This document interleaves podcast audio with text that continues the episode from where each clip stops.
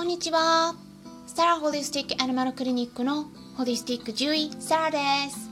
本ラジオ番組ではペットの一般的な健康に関するお話だけでなく、ホリスティックケアや地球環境、そして私が日頃感じていることや気づきなども含めて様々な内容でイギリスからお届けしております。今回はですね、時事ネタということで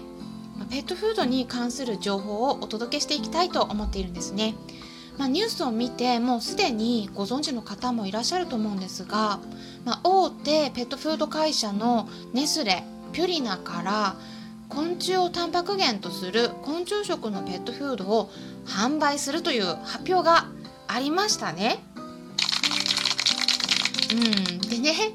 もう私は YouTube チャンネルの中でも、私の中で一番面白い動画に仕上がっていた昆虫食に関する動画が一番人気がなかったという結果になり、びっくりしていたところなんですが、今年からね、来年にかけては、こういったね昆虫食フードはもうどんどん増えてくるのはほぼ間違いないですから、ぜひですね注目してもらえたらなと思っています。ただコメントとかもいただいたんですけど、わかりますよ、キモい、気持ち悪いっていうのはねわかるんですけれども、ワンちゃん猫ちゃんはね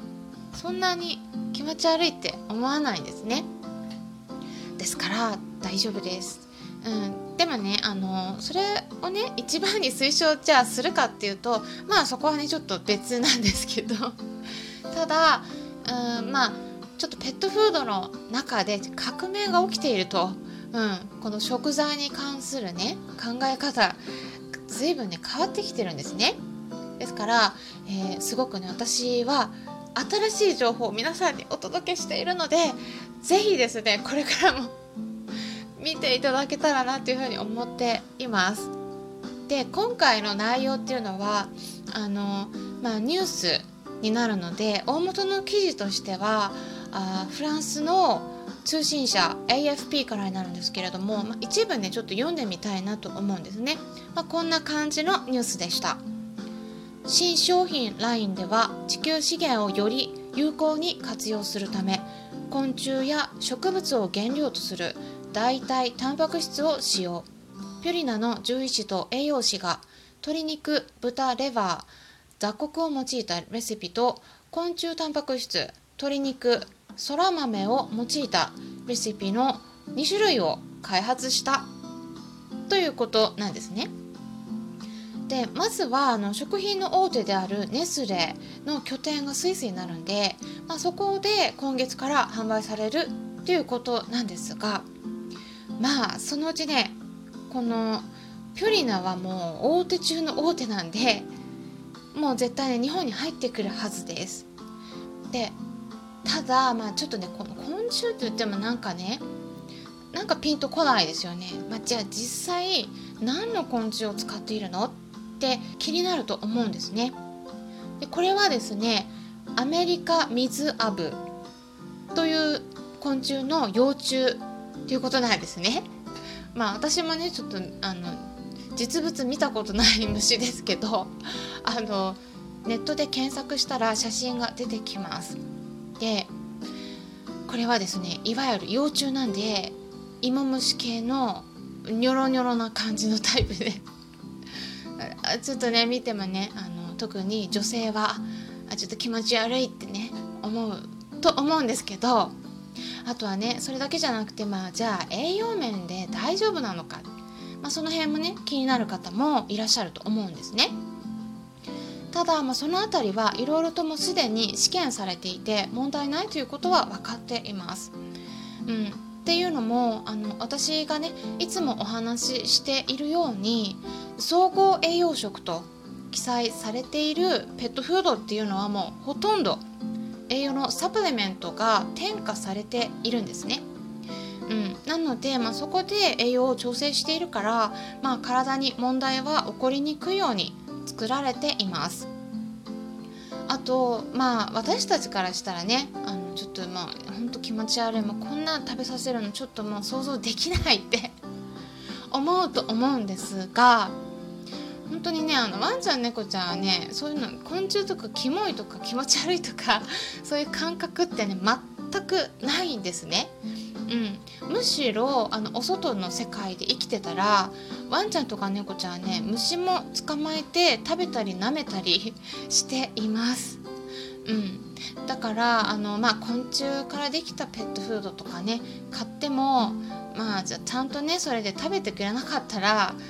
もうお金もったいないじゃないかとね、思われるかもしれないんですけど、そういったねちゃんと食べてくれるのかとか、あと体にいいのかとか、なんかそういったいろんな疑問については YouTube 動画の方でスライド付きで詳しく解説していますので、気になる方はぜひチェックしてみてください。概要欄に URL を載せておきますね。ただですね、これ本当に一番人気なくて再生回数が本当に少ないんですね。なのでちょっとですね今後消していくかもしれないです。これはメルマガとかでもちょっと皆さんにお話ししてることなんですけれども、とりあえず100本無料で皆さんに動画を公開してるんですね。ただ、特に人気のない動画っていうのは残してるとYouTube の方でねちょっとチャンネルの評価が下がるんですね。下がりがちになって、でちょっとおすすめに乗りにくくなります。そういったねちょっと裏事情があるんですね。そういうこともあるし、あとあんまりね私はねすごくいいと思って情報を提供してても、皆さんにとってあんまり興味のないものであれば、あんまりなんか残している意味もないかなとも思ったりもするので、であとはねもう一点ね多分昆虫食とかあとヴィーガンとかっていうのは、私が考えてるのはね、日本だったら多分10年後とか、5年後とか10年後に同じ内容の動画をね出したら反応がまた全然違ってくるはずだと思っているんですね。だからちょっとね早すぎるんだと思ってます、私の中で早すぎるんで、ちょっともう少しね後に一回消してもう一回後に出すかもしれないです。そんなねちょっとYouTube のチャンネルを運営している方はね参考にしてもらえればと思ってお伝えした裏事情になるんですけれども、そういったこともあってちょっとね多分消すと思います。でいつのタイミングかわかんないんですけど、消すので、ぜひね皆さん見てもらえればいいと思うんですね、今のうちに、であとはね、昆虫食に関しては、私たち人間の方でも最近すごく注目されてきてて、日本でもコオロギラーメンとかありましたよね。ありますよね。で、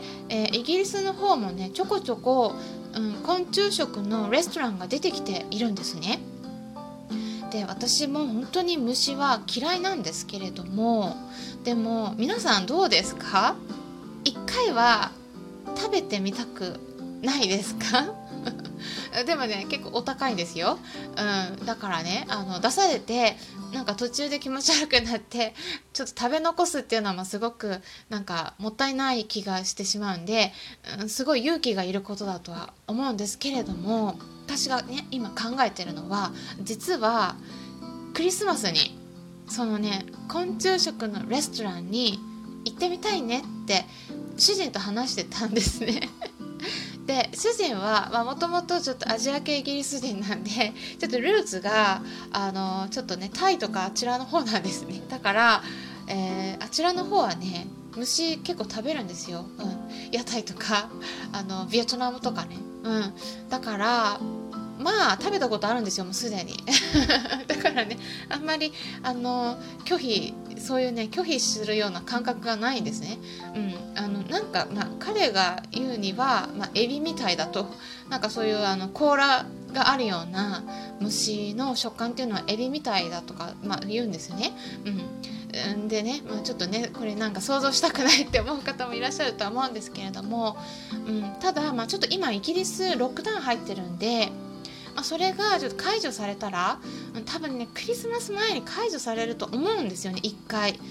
絶対ね経済の影響は考慮されてるんで、なのでねその解除されたタイミングでちょっとクリスマスあたりのねシーズンでちょっとお店に行けたらいいなと思っています。なのでもしね行けたら食レポ皆さんにお伝えしていきたいなと考えていますので、興味のある方はぜひ楽しみにしていてください。今回はこんな感じで昆虫食のペットフードが増えつつあるよというお話についてお伝えしていきました。参考になったという方はよろしければいいねボタンのクリックとかフォローもしていただけたら嬉しいです。今回も最後まで視聴していただきありがとうございました。それではまたお会いしましょう。ホリスティック獣医サラでした。